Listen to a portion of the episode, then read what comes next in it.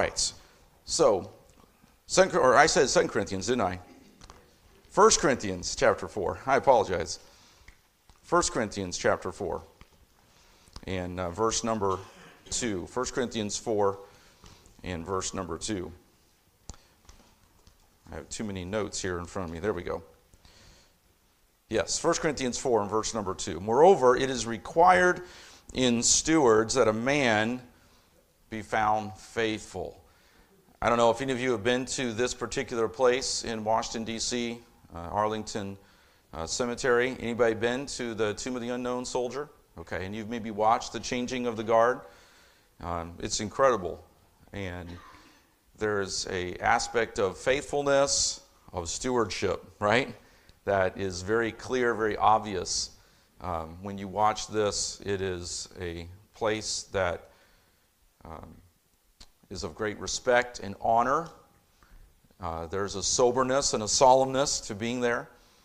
And there's a great responsibility. I know those soldiers, they take this particular job very, very, very seriously. And I am not uh, aware of all the rules and regulations and details, but I understand they have a very strict regiment that they follow. And I understand from, from what little bit I know that even minor violations will cause them to be removed from this uh, great responsibility, this, this great duty. And we see this and we are um, in awe and we are respectful, we're thankful, but sadly, for many believers or so called Christians, they don't take the service of their, their king as a soldier in the Lord's army even close to this serious for an unknown soldier, a tomb of an unknown soldier.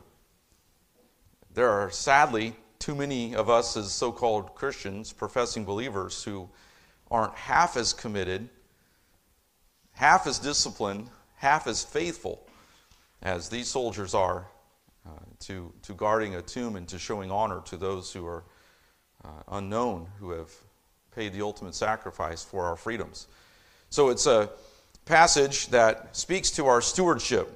And we'll look at this again later in the lesson. But stewardship has to do with management. And we'll look at some different principles regarding that, uh, specifically from this verse a little later and from a parable that Jesus gave. But we see stewardship as management, and we see faithfulness as being a key aspect of that stewardship. So the Bible identifies our present location as Christians, identifies our present location as a temporary dwelling place. We, we think of that as earth, right? Uh, we're, we're here, we're, we're, we're citizens. Uh, probably every single one of us are at least citizens of the United States, okay? Either by birth or by naturalization. And maybe you have a citizenship somewhere else as well. Anybody have a dual citizenship? Heaven, yes, exactly, right, okay. Uh, how about another earthly citizenship? You're right, though, if we're believers, it's definitely heaven as well. Good point. But anybody else have a, another earthly citizenship, like Canada or anywhere? No? Okay. I, um, I knew a man at our former ministry who was a Canadian citizen as well as United States citizen. I didn't know if we had anybody like that in our ministry here. But let's go to some passages and let's talk about what the Bible describes our current temporary dwelling uh, to be like. 1 Peter 2 9 through 11. 1 Peter 2 9 through 11. For sake of time, we won't necessarily read out loud all of these passages, but 1 Peter 2 9 through 11, if you'll take a, a minute maybe and look at that, what would be maybe one or two descriptions from this passage of our current temporary dwelling? Or a couple of terms that Peter uses there. Peculiar, okay, good. So our citizenship is unique, it's unusual. It's not your average national citizenship. Brian? Strangers and pilgrims, exactly. Strangers and pilgrims. we are seeing right here in this passage that our citizenship is unique and it is temporary. We are strangers, and we are more and more, as Bible believers, looking stranger and stranger, even down to common sense, basic realities. Even Protestant churches, Protestant churches, okay, are capitulating and compromising. Another governor of a neighboring state just compromised with basic biological realities and will veto, I guess, a bill that would protect children from what is essentially mutilation. It's called gender affirming surgeries, but it's euphemistic terminology for mutilation. Lifelong medical interventions, pain to do something that is not possible to try to change somebody's gender. What did the Pope just do this week?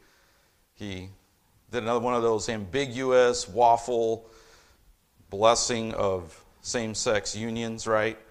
And basically came out and said that Catholic priests and bishops should pastorally practice a form of blessing upon that which God has condemned, that which God says is an abomination, that which God clearly has said no to and has not designed.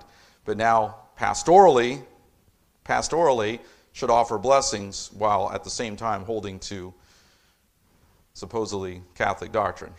It just, you know, we're looking more and more like strangers because what does the unsaved, the woke, or the liberal, and the unorthodox, when they hear a Catholic pope give that kind of proclamation, what, what do many people, especially among the unsaved, what do they think? Oh, Christians are giving a blessing on, see, everybody just progress, catch up with the times, right side of history, all that stuff starts coming out, right? Are we not looking more and more like strangers and pilgrims? Yeah, we are. This world is not our home. We're just a passing through, okay? What about 1 Peter 1:17? Is there a particular phrase that's used that maybe stands out that speaks to this temporary aspect of our dwelling here in this earth? Phrase maybe, oh, uh, Drew. Sojourning, time of our sojourning. Some of us have sojourned over the last couple of weeks, maybe had some time off from work or took a trip, and you went temporarily on a cruise or at someone's house, or like us, we went to the Creation Museum Ark Encounter, uh, maybe visited a family member's home. We sojourned. We were there temporarily. It wasn't our permanent dwelling place. Okay, so time of our sojourning. What about Matthew 5 and verse 13? speaks to a characteristic of us as believers. Matthew 5 and verse 13. Salt, salt of the earth.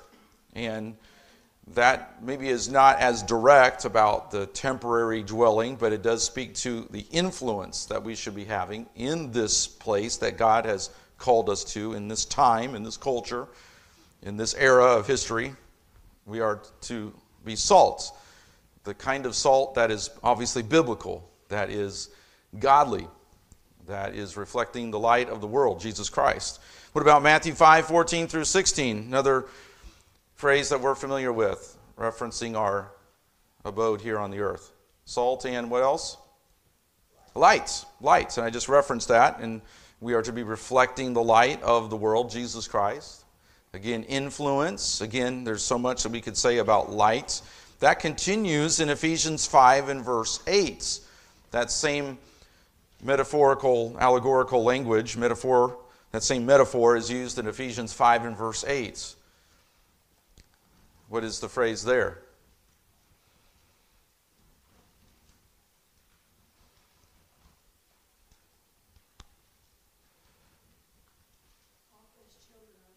Walk as children of light. There again is light. And there's all the different ramifications of light in regards to life and disinfecting, showing the way, directing our steps. The Word of God is a lamp unto our feet, a light unto our path. But as believers, again, we're to be little l lights, reflecting the capital L light of the world, Jesus Christ. And we are, in a sense, like the moon and the stars that are just simply reflecting, uh, or the moon in particular, reflecting the light of the sun. And we are to be reflecting the light of the Son of God, of course. What about Philippians 3 and verse 20? This is the one that uh, even uh, Gary referenced a few moments ago. Philippians 3 and verse 20, probably a verse that we're very familiar with. How, how does that refer to us as believers? Citizens of heaven. Our conversation, our citizenship. That word there is uh, specifically regarding a person's legal standing as a citizen.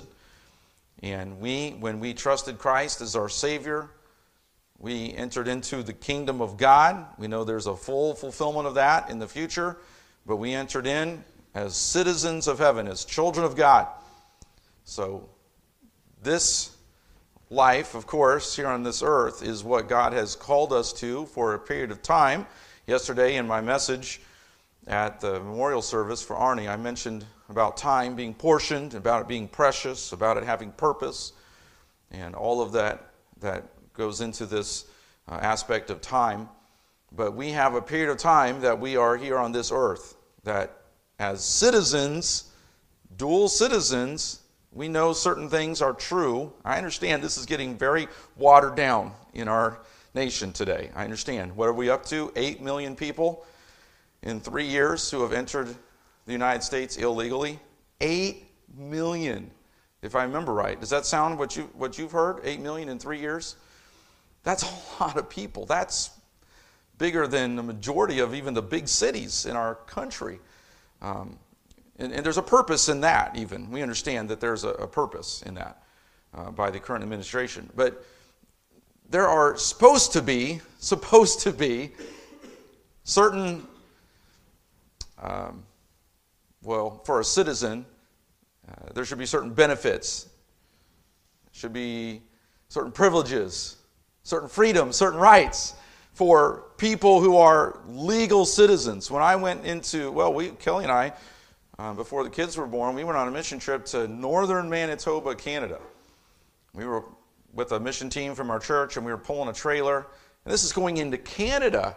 And I think somebody at the window made the wrong statement, said something about we're going to do some work for a church. And those Canadian Mounties, they were all over that, like ugly on an ape. And they called us all in. And we had to sit there, and they were like, You're taking jobs, you're taking money, you're and we're just like, just on a mission trip from a church in Terre Haute. We're just we're just going to help. And, and they were all about the fact that we were taking money and jobs and whatever other influence that they were afraid of. I mean, you think about all the different ways in which uh, we have certain privileges and rights and freedoms as citizens. We, we couldn't even go into Canada without getting questioned. I couldn't go into Kenya, East Africa. Most of us, uh, if you've been overseas, you know how it is to go through customs, passports, and everything has to, every T has to be crossed, every I has to be dotted. You got to have exactly the right stamps and certain signatures, and you got to have certain things declared, right, in your baggage.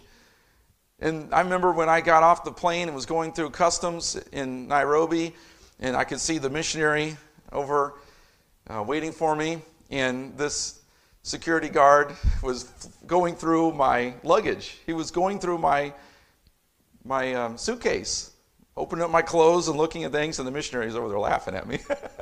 he was he was having he was having fun with it, and everything checked out fine. But we had to be careful what we were bringing into the country. Now we have fentanyl and drugs and sex trafficking and child trafficking, human trafficking, coyotes that are now getting paid back by illegals that are now under the control of these coyotes and they're having to pay them off. All of that that's just coming across. And then there's the resources that are being uh, taken advantage of. All of those things. We're, we're in a crisis, aren't we, in our country over this? Okay, that's an illustration, and I know there's politics involved. And my isn't my point isn't to make a political speech, but what are the what are some of the things that are coming up? There are rights and freedoms and privileges that a country, a sovereign country has that its citizens should be able to take advantage of, should be able to enjoy as citizens of that country, right? So we are in this country, this earth, and many times we are way too caught up in all the advantages and freedoms and rights and all the materialism and all the things that we can get that we feel like we deserve from this earthly dwelling place. When God is saying your true citizenship, your real citizenship, your future and most important, and which should set your priorities, and which should determine how you live right now as earthly dwellers, as sojourners, as pilgrims. You're to be light, you're to be salt. Yes, there are certain responsibilities we have as earthly dwellers, as earth dwellers in this temporary place, but we have our eyes on a greater country. What do we read in Hebrews 11? They look for a city or a country. I'm not saying it right, but in Hebrews 11, they looked for a city whose builder and maker is God, right? They had their eyes on the heavenly kingdom. And that's Philippians 3 and in verse 20.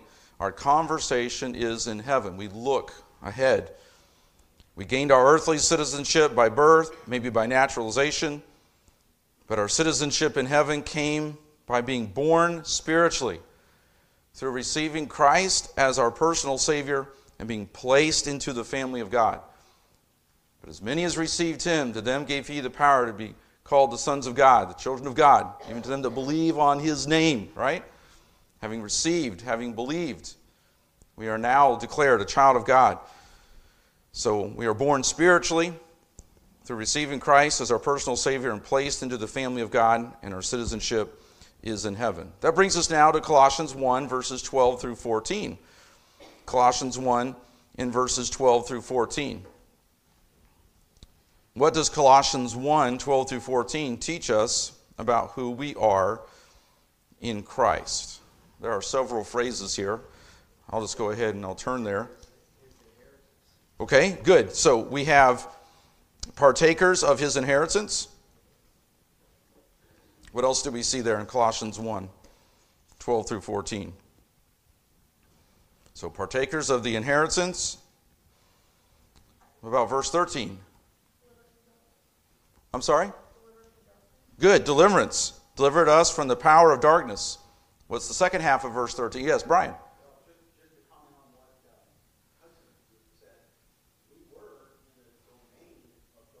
Yeah,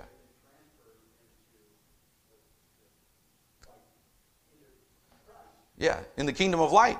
Yeah, from the domain of darkness into the kingdom of light. Translated us into the kingdom of his dear son, verse 13. What about verse 14? Anything else that we can draw from this passage as far as who we are in Christ? We have what? Redemption through his blood and forgiveness of sins. Incredible. What tremendous privileges, benefits, rights, freedoms in Christ, forgiveness of sin, deliverance from the power of darkness, transferred from the domain of darkness to the kingdom of light, redemption, partakers of the inheritance of the saints in light. Take a moment and dwell on that, meditate on that, chew on that for a little while. That's humbling, isn't it? Puts us on our knees. It should call, cause us to, to call out in, in praise uh, to our Savior, to our Lord. So then we see, again, in Colossians 1 and verse 13, we're going to see here two worlds. Two worlds. The world described of the unsaved, where we were without Christ, Colossians 1 and verse 13. The unbeliever belongs to the world of what? Of darkness. Outside of Christ, we walk in darkness. Do we not see that more and more as the revelation of God's Word, as God is pushed aside, as even churches are neglecting the truths of Scripture, as there is a rampant false teaching and a dereliction of obedience to God's truth and submission to God's truth, we see a world groping about in darkness. We see people protesting in streets who will not call out barbaric, violent, murderous, savage activity of a terrorist organization upon innocent people, refusing to even refer to that as wrong or evil or bad, refusing to call out a terrorist organization. I was listening to an interview with an Israeli soldier who was in that area where, in the Gaza envelope, the second day, the day after, and he's giving firsthand account in this interview of what he saw. It was, it, it was, it was, it was sobering to listen to. He talked about how there were still terrorists running around the next day trying to do savage things. He said he saw bodies, he said he can't even describe. He wouldn't even describe what he saw, except for one. He talked about a woman who was, whose hands were tied behind her back and she had been brutally raped and murdered. But you have people who just a few years ago were calling out the Me Too movement, and if you accuse, then you can't be questioned. And yet, none of those people will say a word about the brutal raping and savage behavior and abuse of women. And the Me Too movement won't even talk about that because those are supposedly Jews who are among the oppressed group, and according to critical theory, the oppressed group can do nothing right, and the oppressed can do nothing wrong. So you can do any sorts of savage, brutal, evil, wicked things, apparently, as long as you're in an oppressed group. But if you are an oppressor, you can't do anything right. That's where we're at in the world. Evil is being called good, and good is being called evil. We're in Isaiah 5. Ephesians 6 11 and 12. How else is the unsaved described? Unbelieving world. It's described as what? Darkness? Or darkness describes what? The world of wickedness and sin. We continue in that same analogy in 1 John 2 and verse 11, where darkness blinds the eyes. You ever been in a place where it's so dark, can't even see your hand in front of your face? We've been in Mammoth Cave and lights got turned out, and it was an oppressive darkness. It was unbelievable how dark it was. It was, you could almost feel a pressure from the darkness until she turned the lights back on. Darkness blinds the eyes. Colossians 1 and verse 13 again. The believer, the believer is a member of the world or is a member of Christ's kingdom, the kingdom of Christ, a member of the kingdom of God's Son. And then 1 Peter 2 and verse 9. Christ came to deliver us from darkness into his marvelous light. And then 2 Corinthians 11 and verse 14. Satan what? Disguises himself as an angel of light. So now we have, whoops, I went too far. There we go. We have several descriptions, contrasts, right?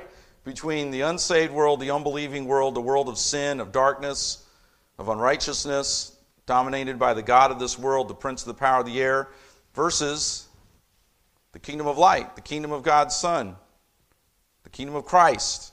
Quite the contrast, isn't there? What does that say about what kingdom we are to be serving and who we are to be pledging our loyalty to and in whose truths we should be living according to and in obedience to and whose laws we should be obeying? Yes, we have a responsibility to render unto Caesar that which is Caesar's, but unto God that which is God's. And I feel like many times so called Christians are doing a lot more rendering to Caesar. And I'm not talking about just government taxes and all that, but I'm talking about just the materialism, the secularism, and all the things that this carnal world has to offer. So then we go to an example Moses. How did Moses know how to make right choices having grown up in worldly Egypt? Now, I know he's an exceptional situation. I realize that he was born of uh, Jewish parents. He was preserved there in that basket, and God had his, his hand on, on him in providence and sovereignty and was going to use him to lead the children of Israel out of Egypt and be a great prophet of God and leader. But we still have to look at the practical aspects of Moses' choices. We go to Hebrews 11, verses 23 through 27. We go to Hebrews 11, verses 23 through 27, and we see some principles in Moses' life that were lived out. He had to, after he was weaned from his mother, he had to enter into the college of Pharaoh. He had to enter the Institute of Egyptian Research. I mean, he had to go to some measure of Egyptian schools and training growing up, right? He had to endure some measure of interaction with Pharaoh's court and the other bratty aristocratic kids that were part of the administration there under the Pharaoh's regime. He had to interact with that. They were doing what? Probably worshiping false gods. They were probably going about their rituals. I mean, who knows what all was going on in that Egyptian institute, that school of Pharaoh's philosophy, or whatever we want to call it. How did he make right choices? Well, he refused to be called the son of Pharaoh's daughter. He made a conscious choice. Like Daniel, who purposed in his heart, Moses did what? He refused to be called the son of Pharaoh's daughter. We have to make a choice ahead of time before we're put into the pressure cooker. We have to make a conscious choice, a conviction between us and the Lord, founded on the truth of God's word, that is for me and my house, we will serve the Lord. He did not want to be identified with Pharaoh and his court and his gods and his religion and his philosophy. He chose to suffer with God's people. He did not choose the passing pleasures of sin. He esteemed the reproach of Christ greater riches. Sadly, we are so enamored with this world and all the carnalities and secularism and materialism and covetousness, we would rather suffer affliction for the passing pleasures of sin than to be identified with the people of God and be on the wrong, wrong side of history. Disgusting. Not that Chris Christie is anything to be to look up to, but he just shifted this week. I used to think that same-sex marriage was bad, but I've realized that we were wrong. My upbringing was wrong. My religion was wrong.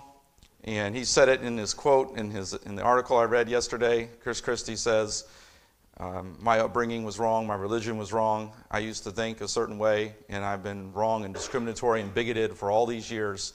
And now I've come to be more progressive in my thinking and realize that the world is where it is today. And so now he has come out in support of same sex unions, same sex marriage, which we know it's not true marriage. That's what happens. And Moses determined no, he's not going to be identified with Pharaoh and his court and his administration and all those passing pleasures of sin, he esteemed the reproach of Christ greater riches, and he had respect to what? The future reward in heaven. He understood this was a temporary place for a temporary time. With God's call in his life, he looked for a kingdom whose builder and maker is God. Yes?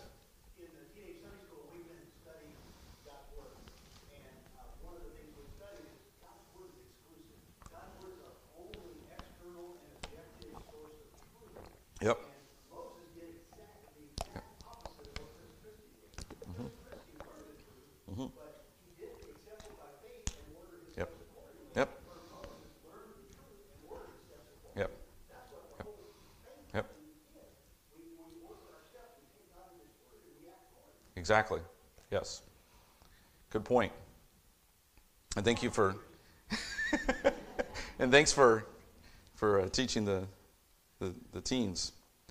Those are important truths. So Moses had a foundation in God and His Word. He based his values on his foundation of faith in God. He didn't base his values on all of the trends and false religious views of, of Pharaoh and all that was going on in Pharaoh's administration. No, he based his values on his foundation of faith in God. He based his choices on his values, which again were founded upon the Word of God, upon the character of God. And Moses' pattern of choices resulted in good character, who he was, that resulted in a good reputation, what he did. So, as we've been talking about in the book of James, knowing, being, and doing. He knew, formed convictions, it became who he was, resulted in right choices. Of course, Moses wasn't perfect, but nevertheless, he was a man of great character, godly man, used greatly of the Lord. Oops. So, a fourth question Does your philosophy of life, does my philosophy of life, does our philosophy of life describe the world of darkness or the world of light? Does our view of who we are rest on who we are in Christ? Does my view of who I am rest on who I am in Christ? Or am I constantly trying to find my identity in the world, in the world's values, in motives and pleasures? What is the final trustworthy authority that guides us in making right choices, character building choices? We can choose our sin. Talk about freedom, right? Oh, yeah, we can have lots of freedom. We can choose our sin, but we don't get to choose the consequences of our sin. I would deal with this with kids in school all the time. Yeah, that was a dumb thing you said. Yeah, that was a dumb thing you did. Yeah, that was wrong. Let's just call it what it is. It's sin. It's wrong. Well, I didn't know they were going to react that. I didn't know they were going to do that. Oh, well, that that. and then I would sometimes have the parents come in. Too often, have the parents come in and defend their their children's sinful choices. Not always, but many many times. Too many times. And it's like, wait a second here. You made the foolish choice. You did that. Yeah, you made the choice to do that. And many times they knew very well that they were trying to get a reaction out of somebody, hoping, and then they could, right? You know how it is on the football field. The, the one guy, he holds or pass interferes, and then uh, hopes to get away with it, or he, hit, or he does something. I see it in basketball too. You see really ugly kind of things, and then the person reacts, the other player reacts, and then they want to point fingers, right?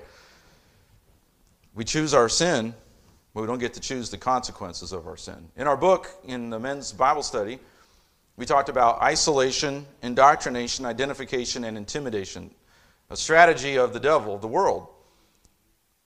Isolate, to get us away from godly influences. Indoctrinate, to change our value system, to get us away from the standard of God's Word, to teach us lies and to fudge on the truth and compromise and begin to make sin look normal and rationalize and excuse sin.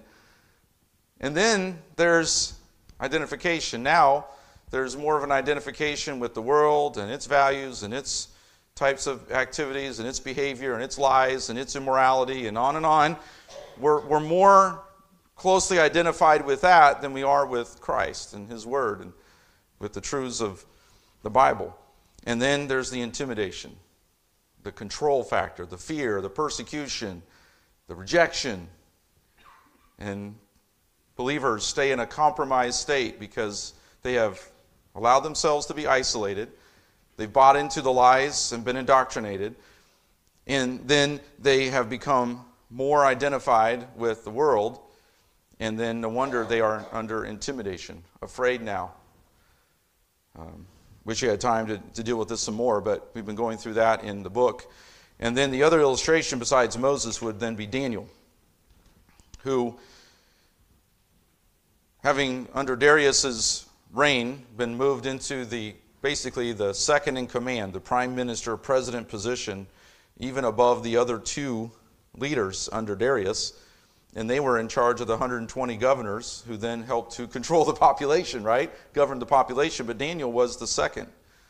And there's in the book we talk about this, but I, I love this quote. When you add the characteristics of excellence, excellence of moral character, integrity, when you add the characteristics of excellence to faithfulness, you get a leader with lion like character. Daniel filled his trust account with respect. Such honor and opportunity is purchased with the what? The high cost of faithfulness. Daniel was a good steward. He was a steward, a manager of his life, his heart. He purposed in his heart that he was going to obey God. And as he built that trust account with moral excellence and gained the respect because of his integrity and his moral excellence, as Darius, by uh, God's providence and grace, he was moved into a second in command in the empire. Not because of compromise, not because he sold himself out through bribes and monetary gain and political advantage. No. Daniel wasn't in. Remember, this is an empire under a dictator, an emperor. There isn't a democratic republic here. Daniel was not out campaigning. He was living a faithful, moral life of integrity, purposed in his heart. He was going to please the Lord, not compromise, and God honored him in incredible ways. And I think that Daniel had far more influence than we realize. We'll, we'll learn probably more when we get to glory. But such honor and opportunity is purchased with the high cost of faithfulness, even in the little things. So that brings us to this term again that we started with in 1 Corinthians 4 and verse 2. Steward, manager.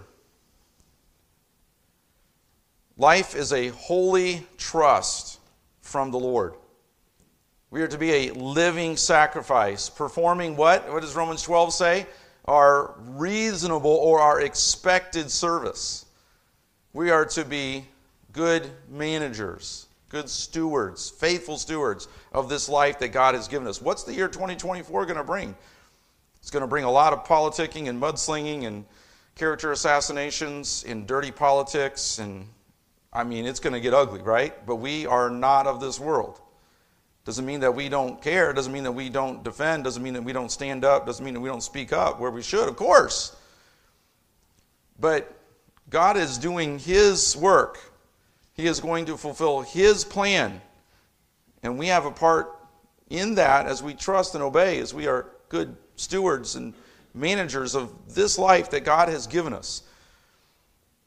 So, what principles can we learn then? Using this principle of stewardship and thinking of the parable of the talents in Matthew 25, what can we learn?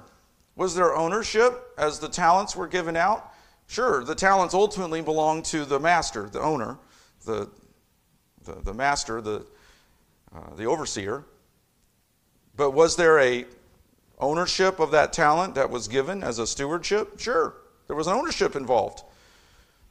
I wish we had time to go to these other passages, but we can own a house, but we still have to pay, I know, property taxes, we still have to pay a mortgage. Um, we still have to be stewards of the land, of the property. There's a house uh, down the street. I take Mickey on a walk uh, pretty regularly and walk by this house, and it's got a sign on the window, the front door, and it says, not for human occupancy. I think it's a drug house, is what I think it is. but anyway, um, it's, it's, it's down the street, down the hill on, uh, on Salem. But um, anyway, if we don't steward the house, if we don't follow basic laws and take good care of the property, it can be condemned, it can be repossessed, whatever, right? Ownership. Is there not also responsibility? Sure, those talents, five, two, or one. Sure, there's a responsibility. What has God given us? What about our minds? What about our talents, our abilities? What about our measure of knowledge of the truth, the light that we have received?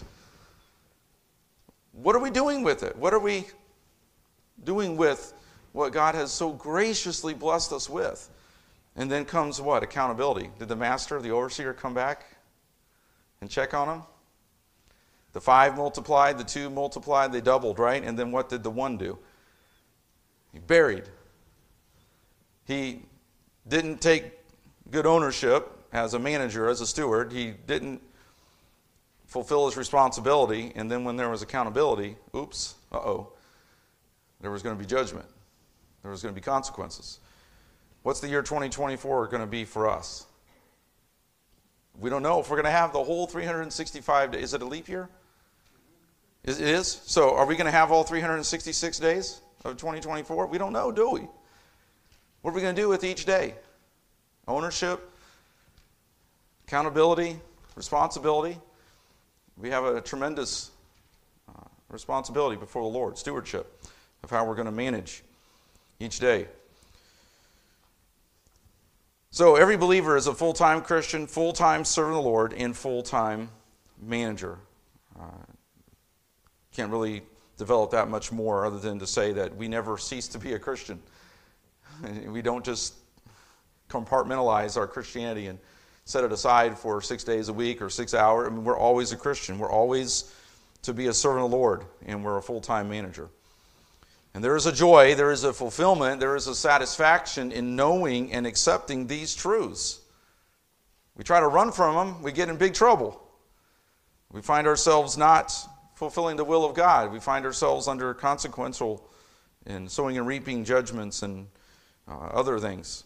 But there is a joy, a fulfillment, and satisfaction in knowing, accepting these truths. It's an awesome responsibility to be a steward of this life, to be a manager of this life that God has given us but it should humble us.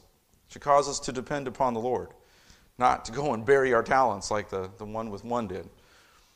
So we don't divorce our spiritual life, we don't divorce our Christianity from any other area of life. So Colossians 3 1 and verse 17 um, speaks then to our vocation.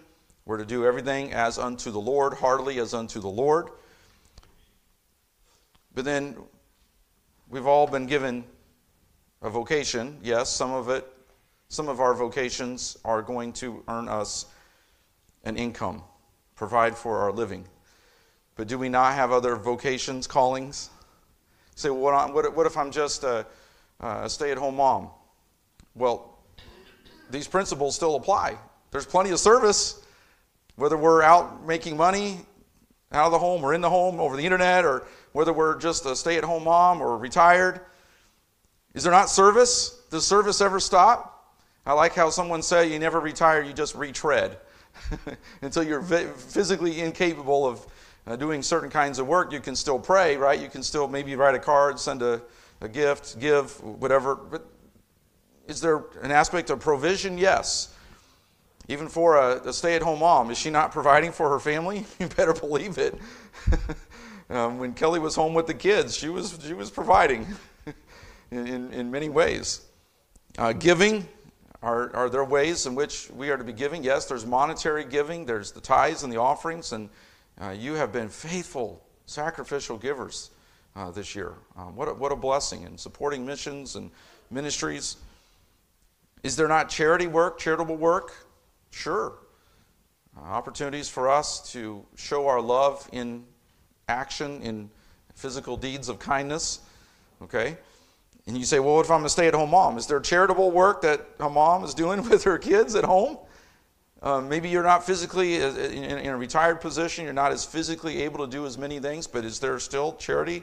I saw some people here yesterday serving, supporting, loving, that maybe can't do some of the physical labor, weren't maybe able to fold a chair or take a table, but they were here and they and in other ways behind the scenes. We're doing charitable deeds of kindness uh, that often are not even seen by us. And then, oh, the dreaded word taxes. okay, is there a point in which in our vocation we have to render unto Caesar? Sure, and Caesar is taking way too much, I know. And we're working later and later into the year just to actually have the things that we have. Um, and the, the government's finding more and more ways to tax us, I realize. But there is a portion that we have to render unto Caesar. Uh, that is part of our responsibility. And I know that line is getting harder and harder as we are seeing more and more of uh, our, our politics becoming authoritarian and dictatorial. Um, but uh, we uh, need to exercise our vote and be informed citizens next year as we get into this political, and we need to write and email and call and whatever we need to do because there's a lot of wickedness out there. But uh, we have great responsibilities. So, part of our earthly citizenship, citizenship does involve this these five principles, and they matter for eternity. Are we laying up treasures in heaven? So, any closing comments or, or questions? All right, I know we went through this quickly, but hopefully it has been a help to us. And then, Lord willing, next week we'll begin looking at our theme of discipleship as we begin uh, the new year. But again, thank you for uh, being here this morning. And I'm going to ask Galen Little if he'll close us in prayer, and then we'll get ready for the service.